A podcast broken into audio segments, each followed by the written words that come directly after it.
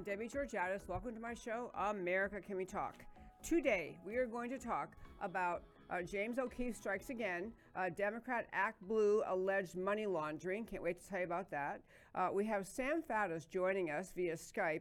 He's joined us in the show in the past. He spoke actually at our summit last year, an extraordinary expert on national security, former C I A operative.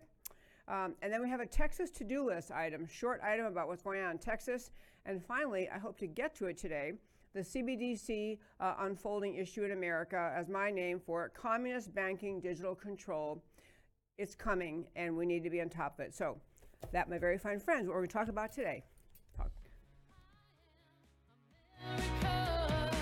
On America Can We Talk, I talk about election integrity, border security, healthcare freedom, race relations, energy and tax policy, education policy, free speech and assembly, freedom of religion, and all other issues that touch on the God-given right of every American to life, liberty, and the pursuit of their version of happiness.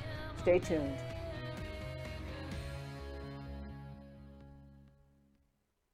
And hello again, and welcome to America Can We Talk, and to today's First Five. I'm Debbie Georgatos. We have a great guest joining us in just a moment, so I'll keep my First Five very short. James O'Keefe, formerly of Project Veritas, now in a new organization, which he created himself, has the acronym O M G, O'Keefe Media Group, has an explosive story out. We have short, short clips, but here's a quick summary. James O'Keefe got data about a Democrat campaign organization. It's called Act Blue. You often see them advertised. They raise money for many, many Democrat causes and candidates. He took the information, information Act Blue reported about their donors and saw that there were very large donations made by some people, and actually, and some of them, a series of many, many donations in, in the you know, thousands within one year. So just took that information, knocked on the front door of these homes, because they give a name and an address, and say, you know, hello, Missus So-and-so, did you actually really donate last year? You know, one hundred seventy-eight thousand dollars over uh, twenty-five donations. Uh, those are, you know, my numbers, but they're they're like that. To ask him essentially, did you really do this? And the uh, answers he got at the door were quite amazing. We're going to have a quick, quick clip to play. Please, Emilio. No, that is, that is, yeah. Which number? Do we have it? We don't have this. Okay. You do not have it. Um, women's, yeah, it's the, uh, for First Five. He, okay, we don't have it. I'll just tell you about it. Here's a short story. James O'Keefe is knocking on people's doors, essentially saying, did you last year donate, you know, X amount of dollars, large dollar donations, and uh, numerous donations made within a calendar year? It was two interesting observations he came up with. Number one, everyone who answered their door, at least in the little clip he had available, everyone said, uh, you know, yes, I actually did donate to Act Blue. I, I donate to them to help the Democrats. But then he said, well, did you donate whatever the amount was, really large amounts of money? And these are, as you can see in the video, very modest homes. These are not people making two hundred thousand dollars donations to Act Blue. And the people would say, no, I only donated a few times or hardly at all. And then at the end of it all, you know, they, they don't have any idea why all those donations would have been attributed to their address. What James O'Keefe is uncovering appears to be a money laundering operation, meaning donors who want to have the donations appear to come from common everyday citizens going through Act Blue are really donations that, and they're attributed to these individual homeowners. Uh, the donations are being hidden, the source of the donations hidden, so that when uh, it's reported, it sounds like a lot of small uh, dollar people made a lot of big donations, and, um, and, and it turns out it appears not to be true at all. We're going to follow this story. This is James O'Keefe's first story out after he's left Project Veritas and created his own organization, again with the acronym O M G, uh, which stands for O'Keefe Media Group. But the final point in the First Five, and what I want, why I want to talk about today, is because it segues well into the next segment and our interview with uh, an amazing, uh, really um, American hero and a very brave, outspoken American uh, who's joining us in just a moment via Skype, Sam Faddis. He's a he's a former um, clandestine C I A operative. But the question about what James O'Keefe has uncovered is this: just suppose he really does uncover a large money laundering operation. that literally millions are pouring in to Act Blue to make their way to Democrat candidates and, and liberal causes, and they're not valid, they're not real donations made by the people whose names are, are appear to be uh, the, the donor. Who is it in America?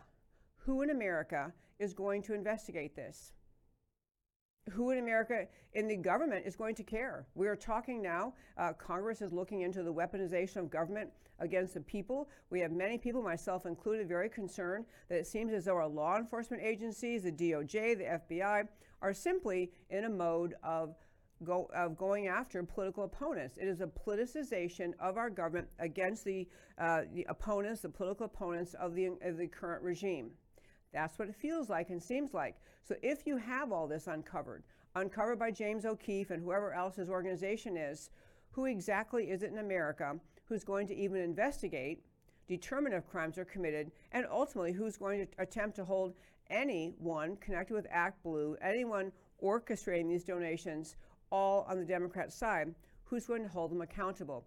And this is a prime example, a great example of what I mean when I talk about on this show, that if we don't see any prosecutions, which I predict we will not, it is the loss of the rule of law, a loss of the blind justice concept that preserved America for so long, a loss of expectation of the people that we actually have a country where the law matters and is applied equally to all. And this is a, it's a very, very significant um, change, a very, a very significant um, damage to America, the unique, extraordinary, and great. And that, my very fine friends, is today's First Five. So I mentioned we have Sam Faddis joining us. Um, he is a um, based back east, and very quickly about him, he I, I love the um, description of him that sometimes used when he's interviewed in Frank Gaffney's show. He uh, talks with him Uh, as a former clandestine C I A operative. I love that, but very quickly what his uh, life story is all about. He did serve in the C I A uh, for a, a very long tenure. Um, he's a retired C I A operations office, officer, also a published author. Uh, he's a national security commentator, interviewed frequently with Frank Gaffney and a variety of programs that Frank Gaffney puts on. He's joined us in our show, and he's also spoke at our third annual Women for Freedom Summit last year. Was really uh, among, well, we had great speakers. They were all great speakers, but among the great speakers there, really uh, deeply informative, serious, substantive, just, just a, a great presentation by him tied into the national security component of that summit. He's also a writer. He has, uh, originally was the AND Magazine. Now it is the AND, like A N D, AND Substack. And um, I subscribe to it. I urge you to do that as well. and magazine dot substack dot com. He writes about all sorts of issues that really impact America's future and um, the future really of our um, freedom and our uh, very existence of America. So you know, welcome to the show, Sam Faddis. Thank you. Great to be back. Thank you very much. Great to see you, sir. Well, I'm going to tell you that um, we had a little misfire in the segment I was going to show. And the first, I had a little thing with um, James O'Keefe, which you might have been able to see. What we were going to, I took a look this morning, listened again at the interview you did with Frank Gaffney. I think it was like three months ago or so, uh, talking about the uh, situation America faces now that more of us are aware and, and the reality that was uncovered by the Hunter Biden laptop contents. On this show, On uh, two weeks ago, Thursday, I think it was, we had Garrett Ziegler join us, who's essentially reduced the entire contents of the Hunter Biden laptop into a very, very thick book, spelling out all of the connections between Hunter Biden and various officials in China.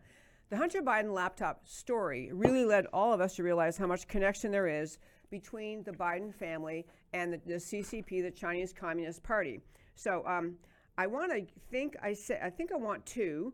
Um, let me just, just start by asking you this. I assume you've reviewed a lot of the concerns raised uh, it, by people who are exposing the Hunter Biden laptop. And I want to just start with the issue that I kind of closed the First Five with.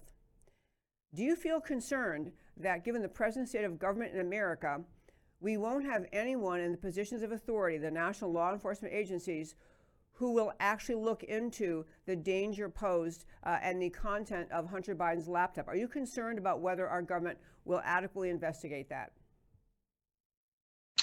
Yeah, uh, I, my hesitation is caused by the fact that the, the word concern seems inadequate in, in this situation. And I should say that I have a copy of, of Hunter's hard drive, and I've had it uh, for quite some quite some time. I was one of the first individuals actually to look at the hard drive, because I was asked very early on to address the concern that possibly this is a plant, it's a fabrication, somebody's playing us. It was, uh, the short version is, it was essentially immediately obvious that that was not what this was, that it was legitimate, in any contention otherwise was just trying to throw people off the scent. So I've had an opportunity, you know, that's that's both in a good a good and a and a horrifying thing, to to look at the contents of that laptop. And I mean, I I tell you, as a guy who was, I mean, my job as an intelligence officer was not to sit behind a desk somewhere in Washington. I spent almost my whole career downrange, and my job was to basically, I mean, a variety of components to the job of a C I A case officer, right? But your number one job is to recruit sources inside the enemy, recruit al-Qaeda guys, Russian intelligence officers, turn them to go to work for us. That's that's what you really get paid to do. So when I talk about this business of espionage, I'm talking about it as somebody who did this for a very long time, I think pretty effectively. What you see when you look at that laptop screams Chinese espionage. It doesn't just scream, I mean, it screams a lot of things. Uh, Hunter's got a lot of issues, but forget for a second the prostitution, the cocaine, and and just general corruption. I mean, what you see at the heart of this, the most damning thing, is massive amounts of money flowing from guys who are who are Chinese intelligence to Hunter. And let's be clear, nobody pays Hunter Biden anything, right? Hunter has no visible skills. He got thrown out of the Navy for cocaine use. So he is, as Rudy Giuliani has said, a bag man. He's a conduit. So when you're handing millions to Hunter, you're buying something. The only thing Hunter ever had to sell was Dad, the current occupant of the Oval Office. So that's tens of millions of dollars from guys who are directly wired to Chinese intelligence straight to the man currently sitting in the Oval Office. Now, what we ought to be seeing is red lights flashing in every counterintelligence agency in the American United States government screaming, "Good Lord, this could be the worst counterintelligence issue we've ever faced." And as you've already suggested, nothing, right? The F B I had the laptop before anybody else had the laptop, and they haven't moved a muscle. And they are formally and legally the number one counterintelligence agency. This is their ball to do this, and they're ignoring what could be the greatest counterintelligence problem we've ever faced. You made one point in that interview with um, Frank Gaffney, and I know um, I, I haven't played that interview many times, honestly, because it was so informative.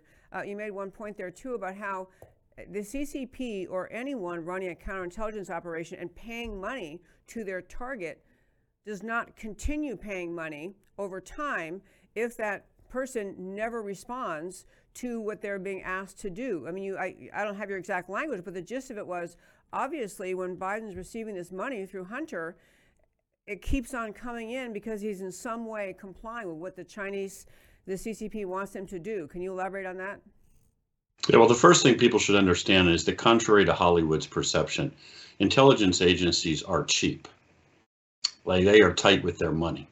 The amount of money you pay sources to take enormous risk is ridiculously small. I won't go into the specifics, but the average American's perception of how much money is changing hands typically is grossly exaggerated. So when you're paying somebody millions of dollars, we are now into the stratosphere. This is something massive. And exactly as you said, the C C P, the Communist Chinese, may be many things. They are not fools.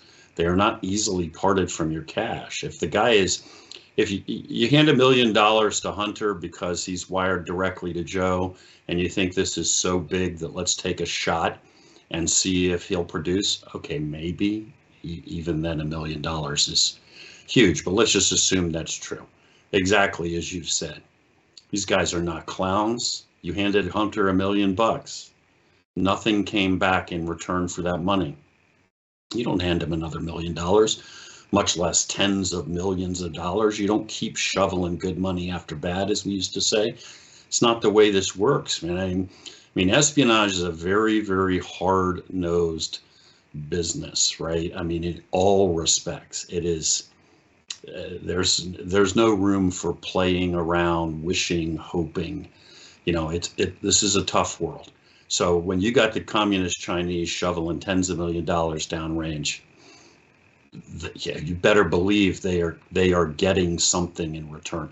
And the other thing that I think I've said to said before, but I think bears worth emphasis here.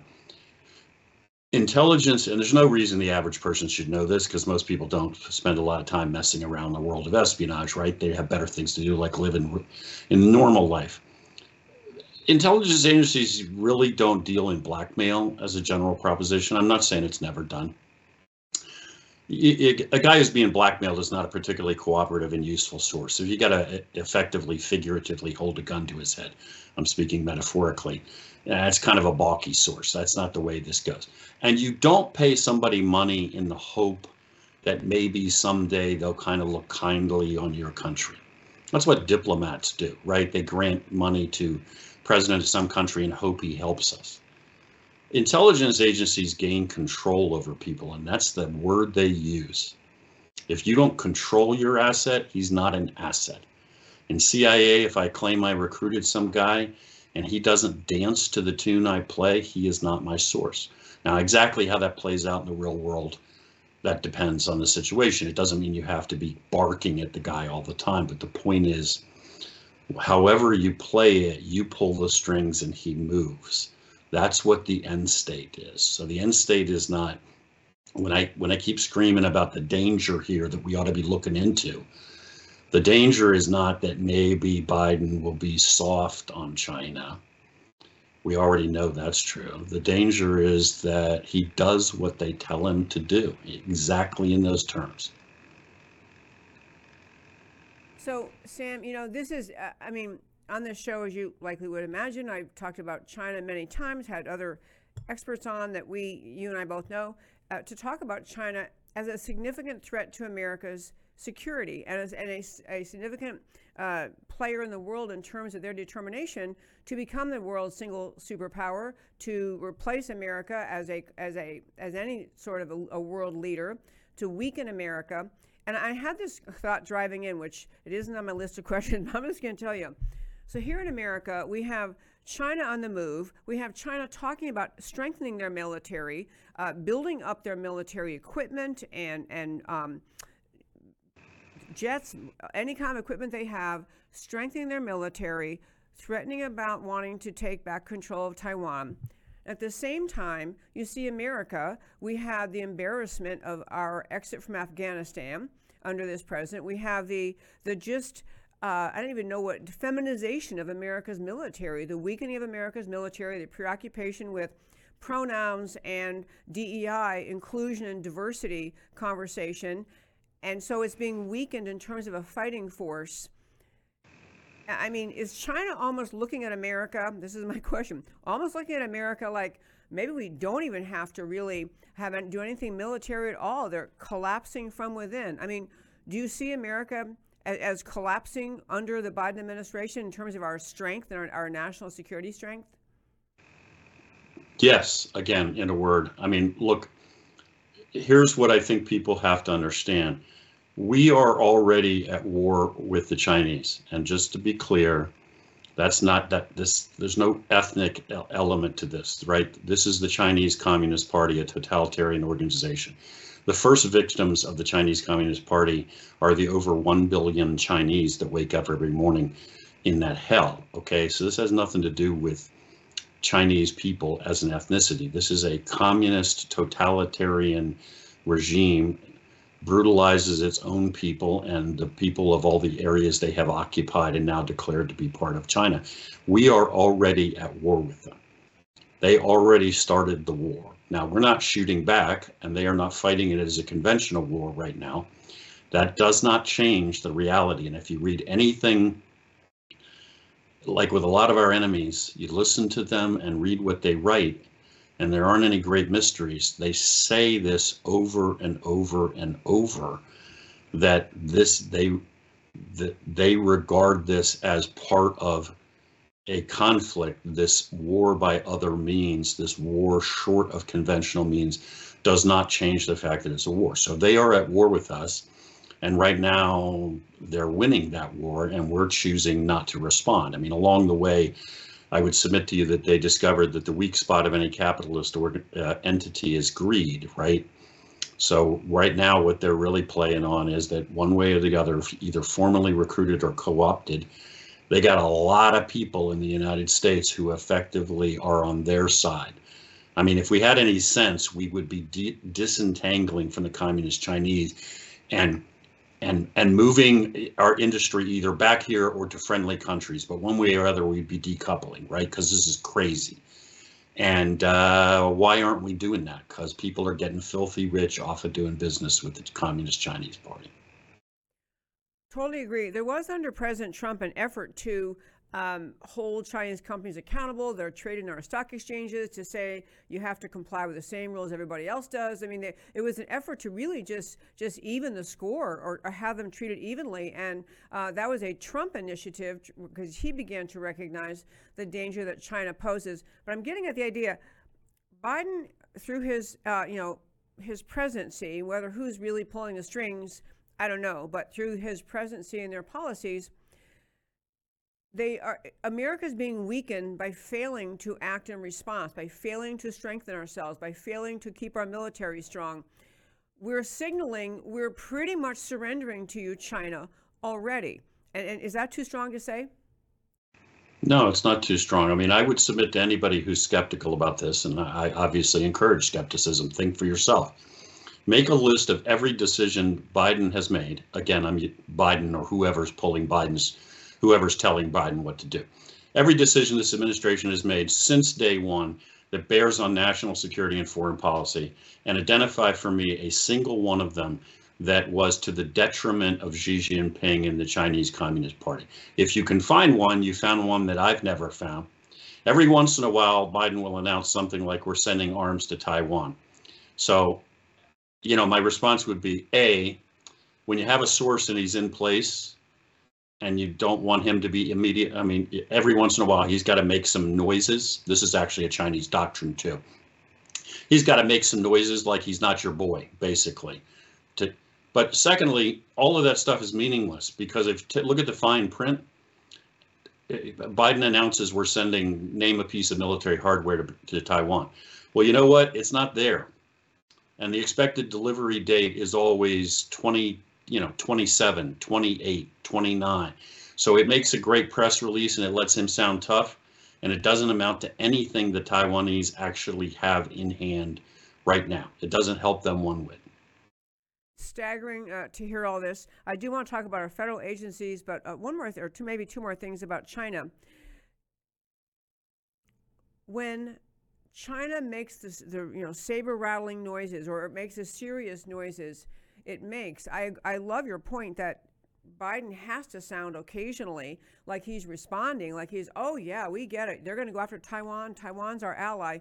But you're actually saying that the statements he makes about, or the implication about sending weapons and defending, helping Taiwan, it's just kind of, it, it's farcical. It, it's really false. The weaponry we will forward to them will not be available to them, you know, in the next several years, giving China plenty of time to take over. So it's really a, it, it's a lying or misrepresentation to the American people when the Biden team says, oh, don't worry, we're sending weapons to Taiwan. They're, they're misleading America, the American people, about their commitment to fight China, correct?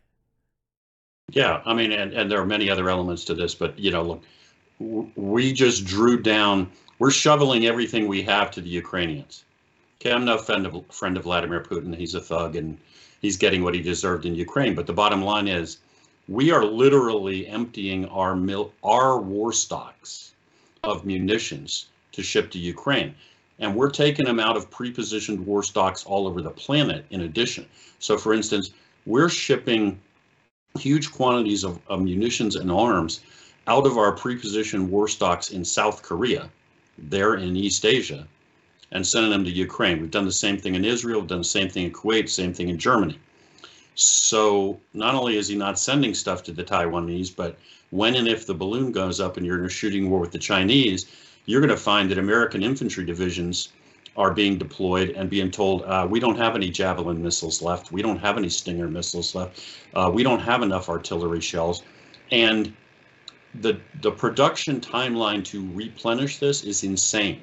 Like in one case, I think it's Jap- Stingers. The estimate is it will take thirteen years for us to replace all the Stingers we've given away already. So this isn't like place an order and next month we'll be good to go. This is like a decade window of vulnerability, unless something dramatic changes, in which our men and women are going to die as a consequence of this.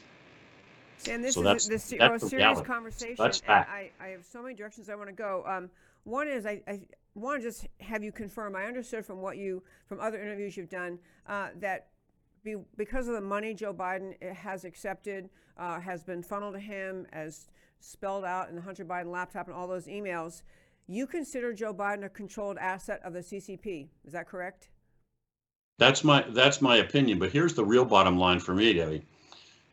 Could there be anything more dangerous to the future of the republic than having a compromised president? I mean, I hate to use that term in reference to Biden, but that's what he currently is. Okay, so at a minimum, let's just be as fair as possible. Shouldn't we really resolve this issue? I mean, I'm not trying to be snarky, but if with all the facts we got on the table, I don't think we ought to, shouldn't we drill down and run? The F B I should sort of shelve anything else until we have completed an investigation. And if it turns out that I'm wrong and Joe Biden is not working for the Chinese, fantastic. I'm not going to say, oh, darn. I'm going to say, thank God, right? But we can't really just sort of guess about whether or not the fact that he took thirty-one million dollars from the communist Chinese is significant. We should probably figure that out. This is what I want to get to. So we now have, you know, Christopher Wray still heads up the F B I, Bill Burns heading up the C I A, um, and, and Avril Haines heading up the uh, as D N I, Director of National Intelligence. Do you have any perception any of those agencies are investigating not just the laptop itself, but the implications in the laptop, the idea that Biden has been receiving money from China? Is anyone investigating to your knowledge?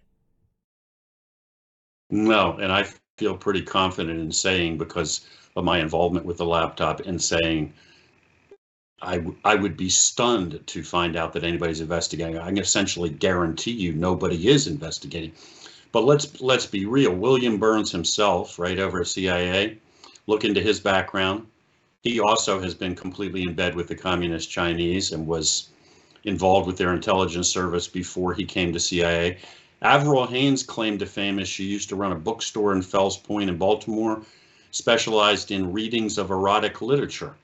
So, I mean, whatever, that's that's her business, but that doesn't exactly qualify you to be the nation's top spy, which is theoretically what she is. I mean, we go on down this list, and not only do you have compromised people, but you have people with no background and no competence. They're There isn't anybody in here who's a pro, who's really going to go after this issue, or even knows what to do if they were inclined to do so. Quickly for radio listeners, you're going to go off on a break at thirty minutes past the hour. You want to come back. You do not go away for three minutes. You come back to America Can We Talk dot org. You can stay right with us for this interview. We um, during the break, we have lots more of great and important information to cover. So, uh, and we're speaking with Sam Faddis, an astoundingly important former uh, re, uh, retired C I A operations officer and, and uh, amazing history as a patriot. So, Sam, I listened to what you're saying, and I, I this is exactly, I, I um, sadly, you're not really surprising me. I mean, I read so much, I realize we are in peril in America because we have at least a compromise, if not a complete uh, controlled asset running the country, run, be, as sitting in the presidency. We have the federal agencies who should be in charge. Someone should be taking charge of looking into what the laptop said, what the payments were uh, that flowed from the C C P and other organizations in China to Biden. And no one seems to be looking into this, except with the exception of the Republican majority in the House is trying to do an investigation related to China. But this is my kind of Uh, you know, long shot question to you, or just kind of open ended. how does this end? How do we get out of this? How do we get back control of our country out of the C C P and out of China's hands? Well, in terms of how it, where we have to go, let me put it to you that way, in my opinion, is in regard to the C C P and China, we got to go back to the root of this issue. We climbed in bed economically with a totalitarian Chinese re- communist regime decades ago.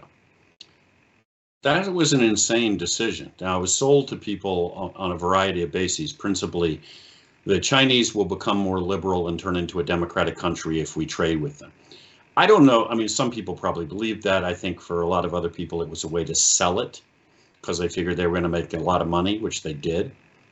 But think of it at the height of the Cold War, face to face with the Soviets. Would we have ever said, you know, I think it'd be a really good idea if we became completely economically dependent on the Soviet Union? That'll turn out well.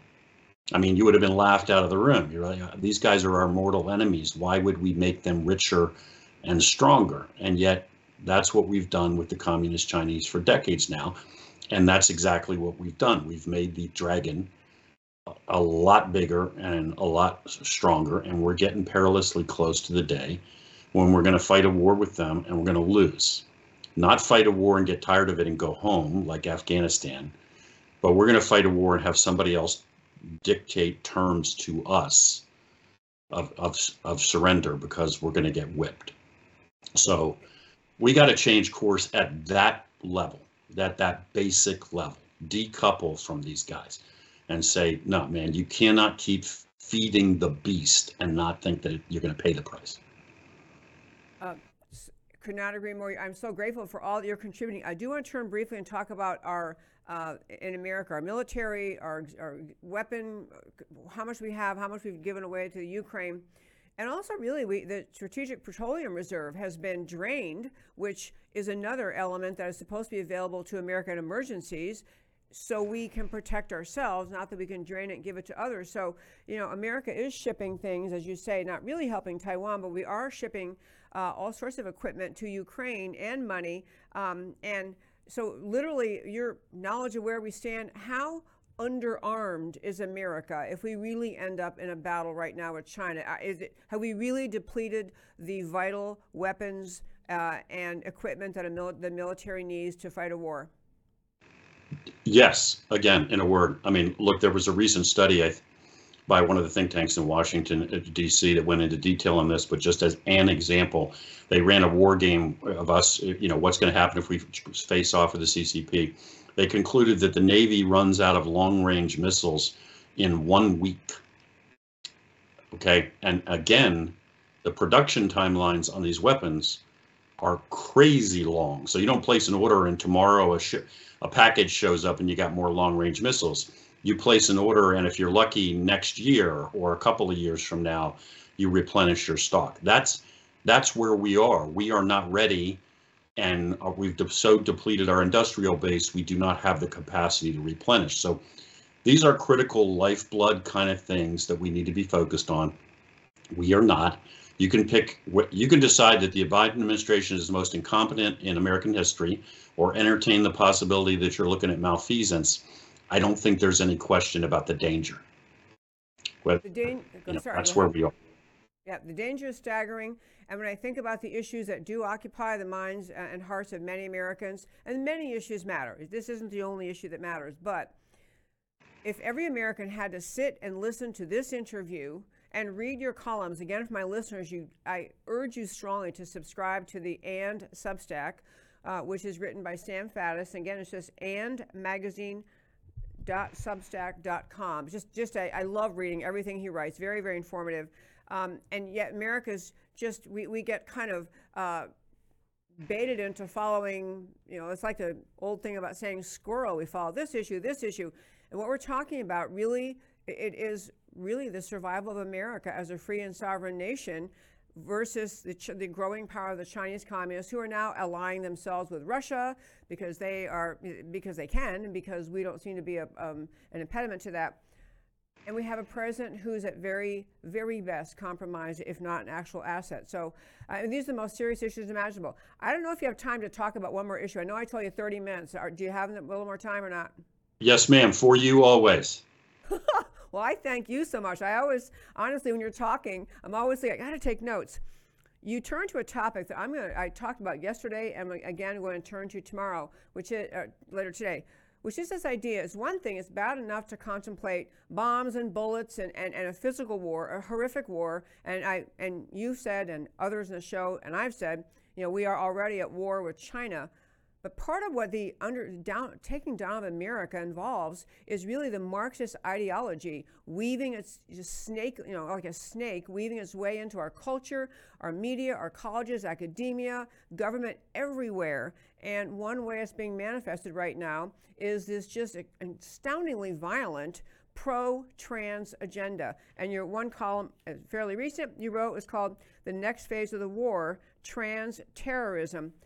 And I, I love the point about, you know, being sympath- being drawn in to discuss transgenderism. Uh, the left, uh, uh, the Marxists have it, they do on most issues. They've structured it politically in our country. So you're either sympathetic to these poor people who are born this way and you can't help themselves, or you know, you're either sympathetic or you're mean and you're a hater.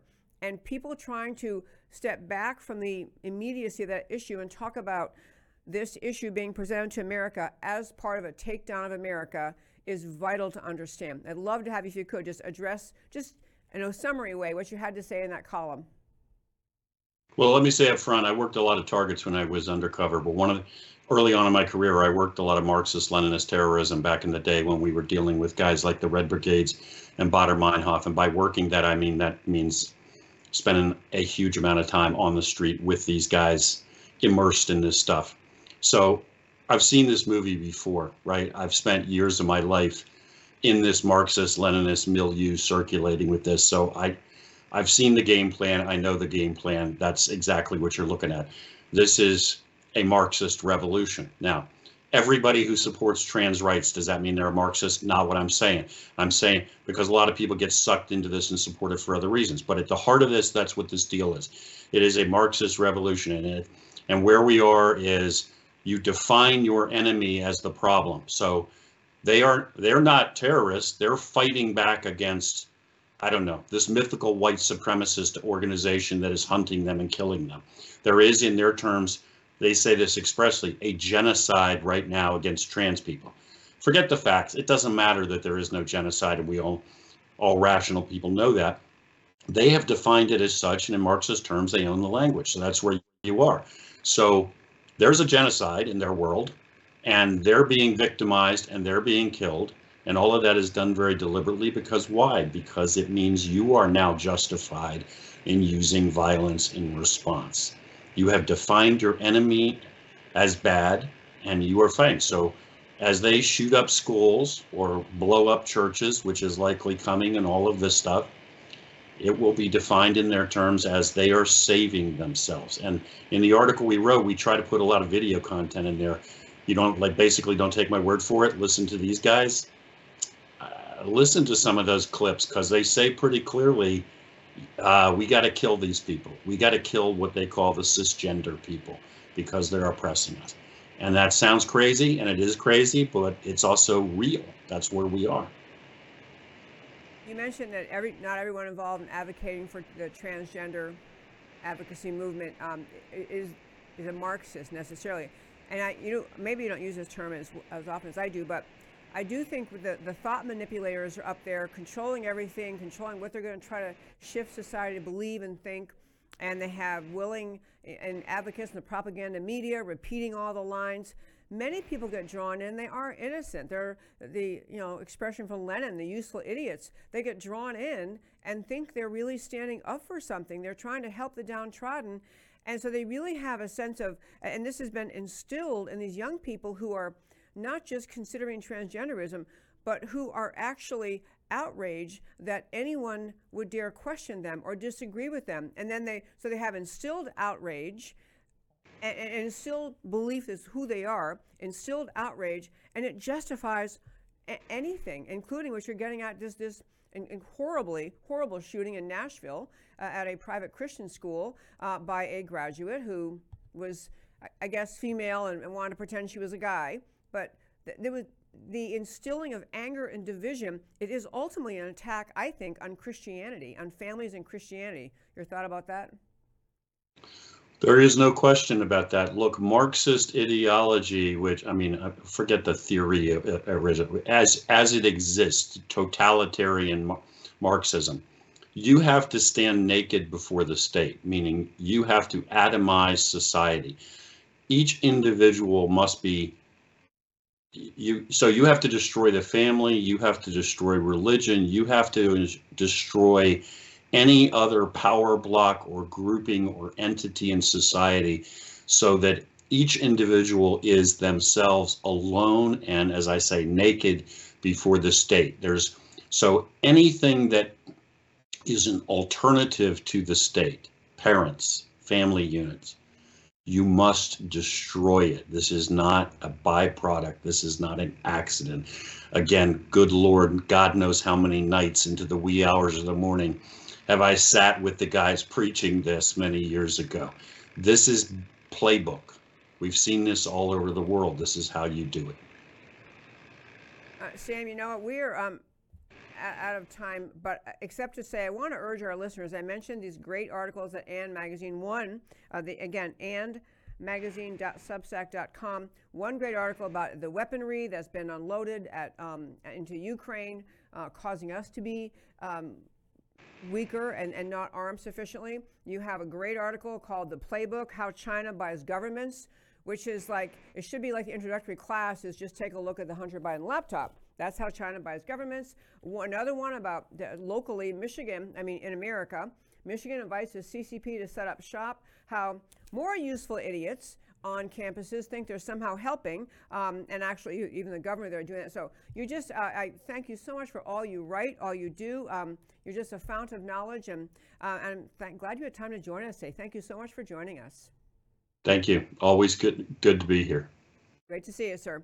Okay, I'm telling you, folks, we could talk for two more hours. His writing is extraordinary, his his life experience. I really barely covered the surface because I wanted to leave time to talk with him, but he's a guy who's a, he was the first, he, he led the first C I A team into Iraq nine months in va- in, ahead of the two thousand three invasion. As you heard, he's worked undercover, underground, all over the world, working with people. I mean, the guy is a fount of knowledge, not just about movements and countries in the world um, and, and what they're up to, what they believe in, but in the, uh, in the understanding of and trying to expose to America what the Chinese and largely and, la- and larger the Marxist ideology is doing to America. We're being manipulated into foolishness and destruction, uh, and and all and as you hear the last little topic, all while claiming they are trying to help and just trying to the the uh, whole transgender movement being just one piece of that uh, that the left is up to. Uh, I'm just so grateful for that guy. He's just a great guy. Okay, once again we won't get to all our topics. This is kind of my theme. But I, I'm so glad he was available. I did not want to um, cut him short. I'm going to do a very quick uh, spiel I want to tell you something about. So this is just in Texas, but wherever you live, this is happening in your legislatures. In the great state of Texas, we only have, our legislature only meets for six months every other year. So right now we're in session, and everybody who's a huge activist is down in Austin or working to support some different things in Austin.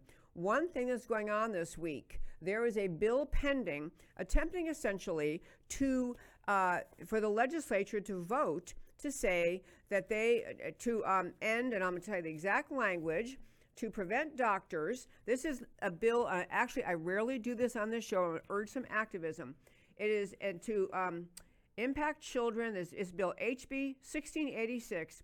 The bill, if passed, would prohibit physicians and healthcare providers from administering genital manipulation of, you know, of children, would end the uh, gender, you know, just the, the transgender attack on children occurring in the public schools. They say it in a nicer way, but they say it would prohibit physicians and healthcare providers from administering, quote, gender affirming close quote, medical care, which means mutilation of bodies of young children. And it means, uh, and so basically would stop that in Texas. Um, and there are other states who passed this bill. I want to make three points about this and then show you, tell you something. One is that the issue I talked about yesterday, the idea that in trans, the whole transgender movement, again, this is a Marxist movement.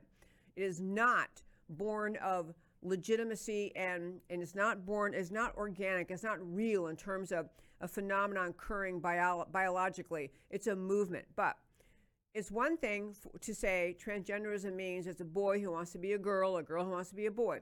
It's another thing what the what the Marxist ideology has contorted us into thinking, which is gender ideology. That means that your gender, everyone's gender, is whatever you think it is, and it can be changed anytime with easily, no problem at all. So gender ideology is a shift in thought away from acknowledging reality, which is boy become a girl, girl become a boy, to gender ideology, meaning everyone's gender is just simply a choice they make.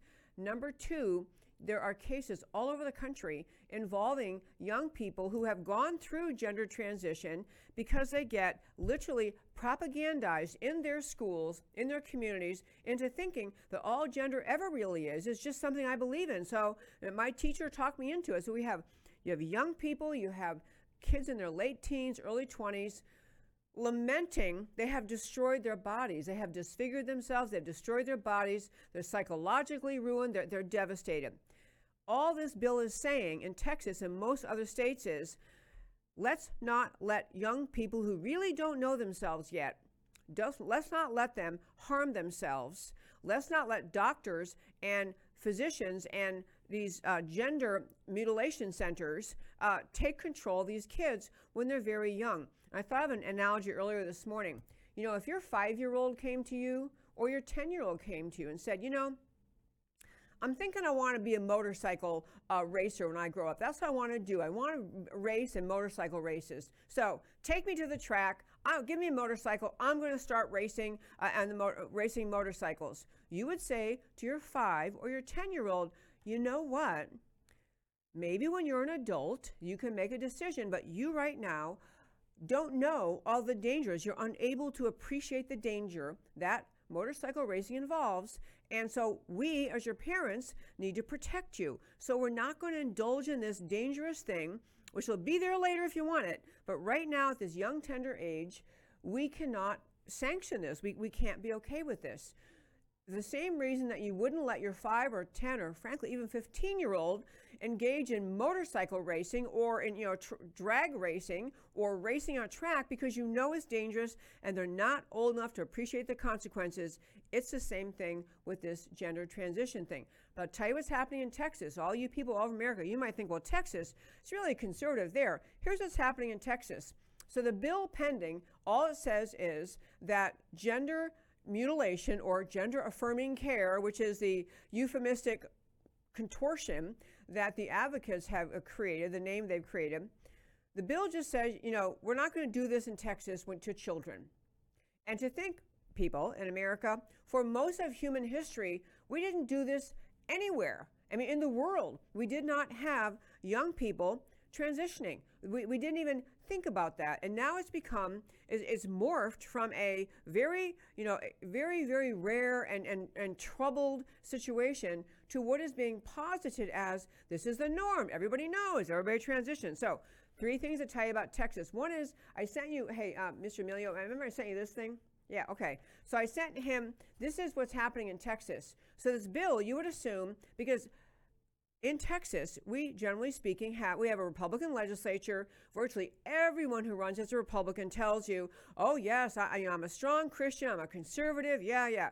So they have this bill down there. So when they have a bill pending, they have they have people able to come to the legislature and testify. So you, any citizen, you can sign up ahead of time and say, I want to testify for or against this particular bill. So Amelia, you can put that one bill up, if you put one slide up, I'll show you. This is a, I, I took a screen grab of my friend's, um, no, this one. Sorry, we're we're not on a good page today. This one, yeah, okay. Um, okay, I sent it to you via email. I'll just tell you, all right. So here's what it is. So in this hearing uh, at, at the legislature, they had But the bill, so if you're for the bill, you're for protecting children. Only sixty-seven people signed up to be for that bill. sixty-seven. To be against the bill, against the bill, one thousand sixty-five.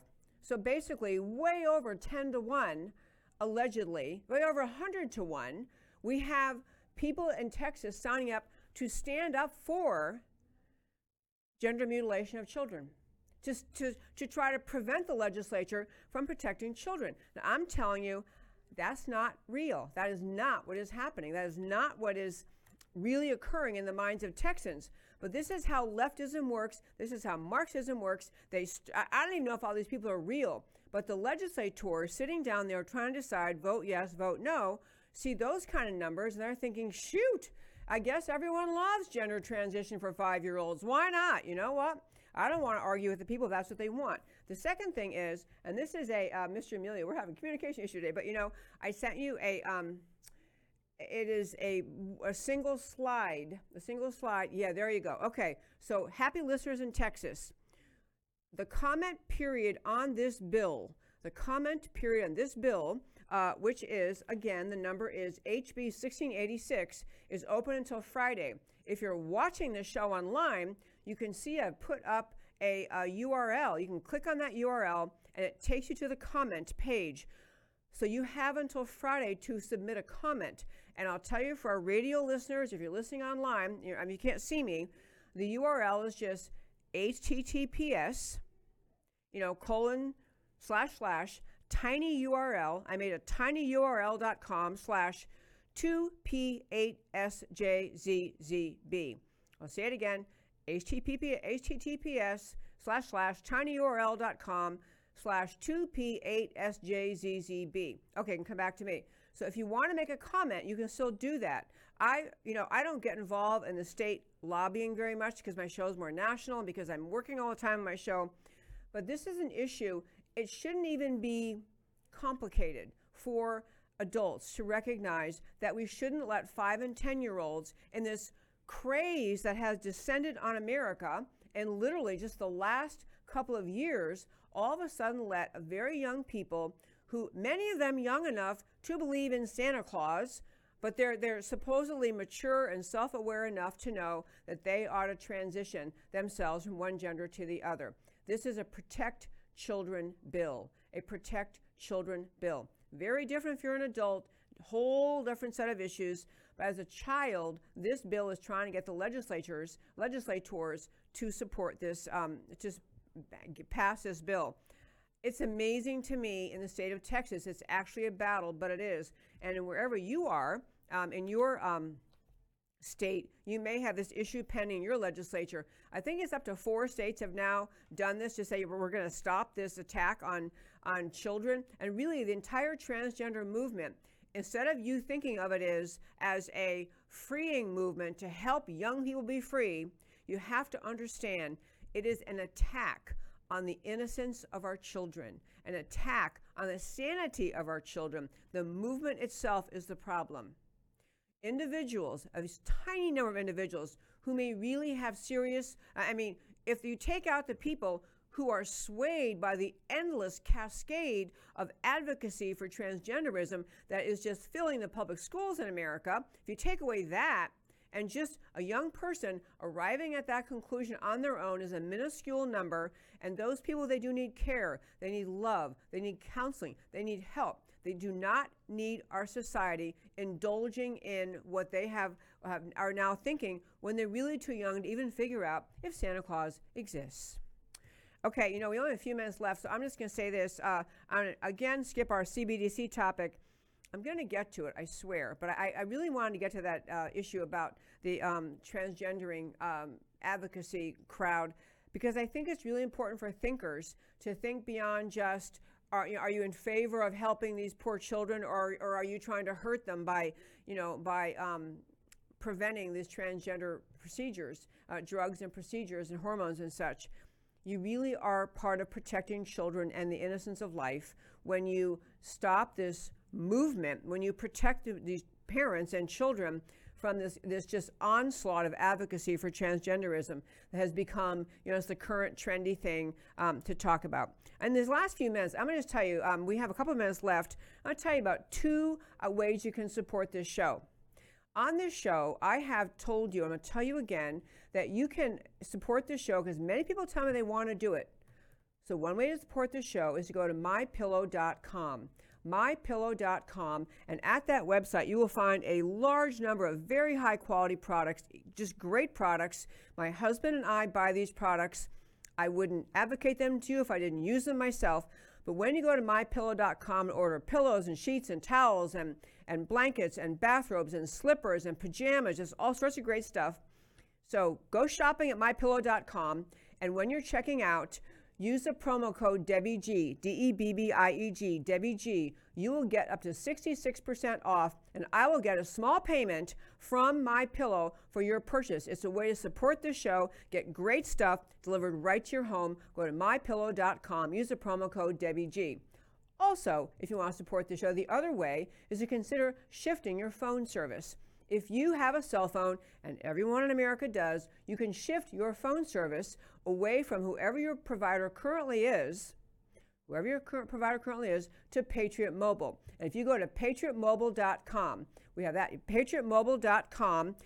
On that website, you will find they provide stellar service. You can switch your phone service to Patriot Mobile at patriot mobile dot com. Put in patriot mobile dot com slash Debbie G, D E B B I E G. Shift your service over there. It's a great company. And you, when you go to that company, you will discover that they make all of their donations, all charitable donations, to causes you would love. Same great cell, cell coverage, because they use the same cell towers all the other companies use. But when you switch to them, you'll know that you are safely going to have your dollars being donated to causes you would agree with. So patriot mobile dot com slash Debbie G. And you will also, when you use Debbie G, they will waive your activation fee. So check it out. Switch your service. My husband and I did, and hope you will too. Okay, so we close out the show every single day by telling you why the stories we talked about today matter to you. So we started our show. Seems like a long time ago we started our show. But um, O'Keefe strikes, uh, Democrat Act Blue. Um, folks are in trouble here. Um, apparent money laundering. James O'Keefe has moved on from Project Veritas, but remains active in undercover journalism exposés. O'Keefe's latest, Act Blue, a prolific Dem fundraising organization, appears to be using senior citizen and other Democrat donors to launder money from other sources and direct it to Democrats, potentially as explosive as O'Keefe's early work that exposed and dismantled Acorn. Unaudited, unaccountable trillion-dollar spending by the federal government uniparty has long been suspected as including massive laundering of such spending to favored political groups. O'Keefe's work may ultimately expose a huge criminal enterprise in the Democrat Party, in the uniparty, and the government itself. And then next we talked about Uh, Texas to-do list, save the children. Trans ideology and militants appears more and more to be um, enemy uh, engineered propaganda attack on America. Sudden appearance and massive spread of trans ideology is utterly abnormal, artificial. Trans wasn't a thing even five years ago. Now it dominates the news cycle. Trans movement complaining of U S genocide against them is preposterous and totally unfounded. But it has stirred and is steering mentally ill people toward violence against Christians. Texas bill protecting children from surgical mutilation, encountering orchestrated leftist opposition. A C W T listeners, use the link at, I'll say it one more time, https colon slash slash tinyurl.com slash 2p8sjzzb to comment. Texas legislators must recognize the left's attack on America and Texas is focused on destroying Christianity and the family.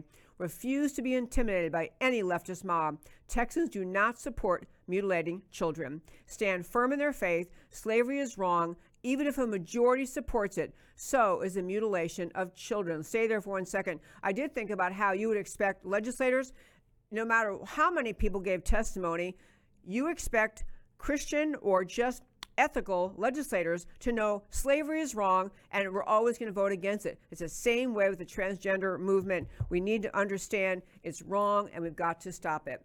And again, I ran out of time for my last topic for today, which was going to be the C B D C. Huge topic. We'll have to get to that on Monday. Tomorrow on the show, Thursday, we have our very special guest, Mark Fulmer, author of an extraordinary blockbuster book that basically runs through the Wuhan uh, lab, the release of the COVID nineteen, uh, the SARS virus, and its ties to China and its ties to the Great Reset. The COVID as a vehicle to bring on the Great Reset. Brilliant writer, brilliant thinker, uh, knows of what, of what he speaks. So that's tomorrow, Thursday. Tune in for Mark Fulmer. And also, I just want to thank every single one of you for listening to America Can We Talk. I do this show, America Can We Talk, every Monday through Thursday at three p.m. Central Time to speak truth about America because America matters. And I will talk to you next time. Like a crashing wave. Can you hear us now? America, can we talk? Truth about America. Can you hear